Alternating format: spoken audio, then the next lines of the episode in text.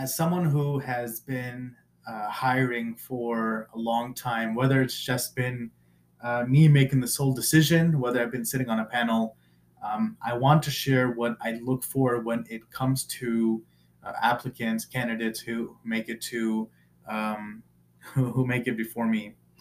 Uh, I will break my podcast down a little bit because what I look for in you know the college or boot camp or high school you know graduate uh, those qualities are obviously different versus um, you know someone with a few years under their belt looking to kind of go into middle management. And obviously those are also going to differ from what i look for when it comes to uh, someone trying to get into that you know uh, top tier you know uh, director global manager maybe in vp or c suite um, so for this podcast i really just want to keep it focused on what i look for when it comes to um, you know employees who are you know coming for entry level roles. So i'll try to just keep this quick. I don't i don't think there's too too much to say on the subject just because it gets a little bit more nuanced and complicated later in the career.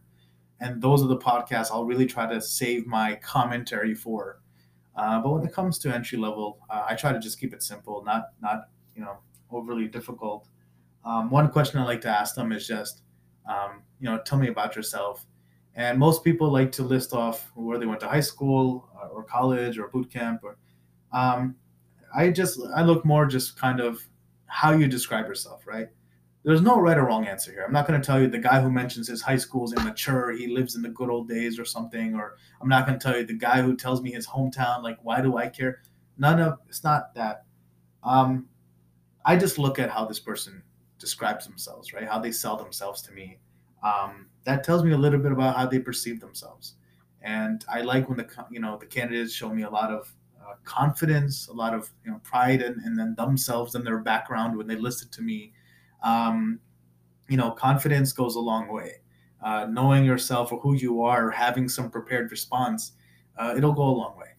Um, so that's that's one question I like to ask them, and all I look for is really not so much the content of what they say, but a lot of you know their posture, their facial expressions, their hand motions, uh, and just you know the energy they convey to me.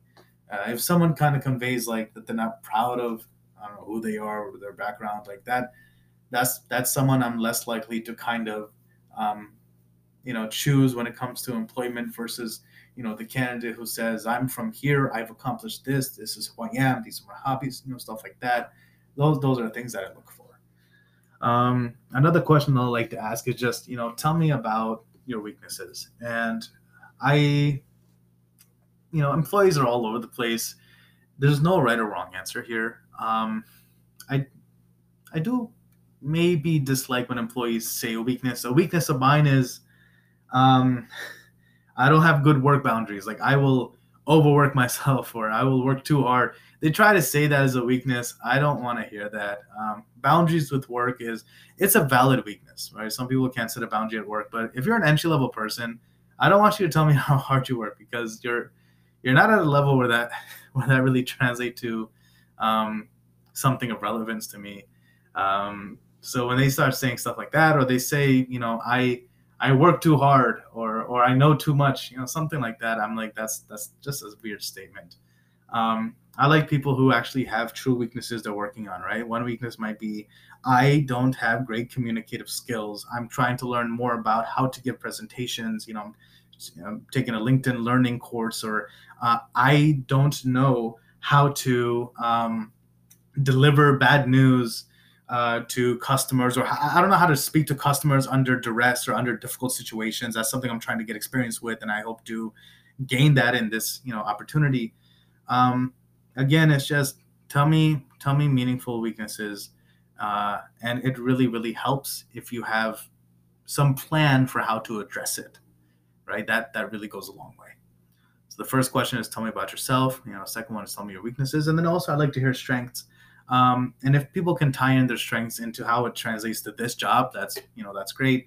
If someone tells me one of my strengths is you know I can, I don't know, flick a pistachio shell 50 feet um, you know, through a small knot or like a small opening, I don't know what to do with that, right? I don't know how often that's going to come across in the workplace. But if they have some strength that, um, you know, I'm very empathic whenever I'm dealing with a customer, I know how to switch my lenses to their point of view and pretend that I have no, you know, I don't know the inner workings of a product or a company. And if I was in their shoes, I try to look at, you know, how would I feel, and that helps me better assist them, something like that. Um, again, this there's it's not to say that there's specific answers I'm looking for, but these are just examples that that really help. Um, with that said, I sometimes ask technical questions. I can't really cover them here just because that depends on the role. Um, but these are the universal questions, and they're very, very standard. Tell me about yourself, strengths, weaknesses. Sometimes I'll ask people about the technical stuff. Um, it's dependent on the job. I don't look for someone who knows something. I'm I actually prefer if they tell me they have some topical knowledge, um, but that they they're willing to undergo training, they're willing to educate themselves or teach themselves, they're willing to, um, you know, learn it on their own or learn it on the job. Uh, I appreciate that um, that sort of candid uh, honesty with with regard to, um, you know, with regard to our candidates. I shy away from the applicants, the interviewees who say, "Oh yeah, I don't know that," and then that's sort of you know the end of the the sentence um, because that that tells me that you're not really interested in learning. And if you're not interested in learning this, which is a part of the job, I don't know how coachable you're going to be later.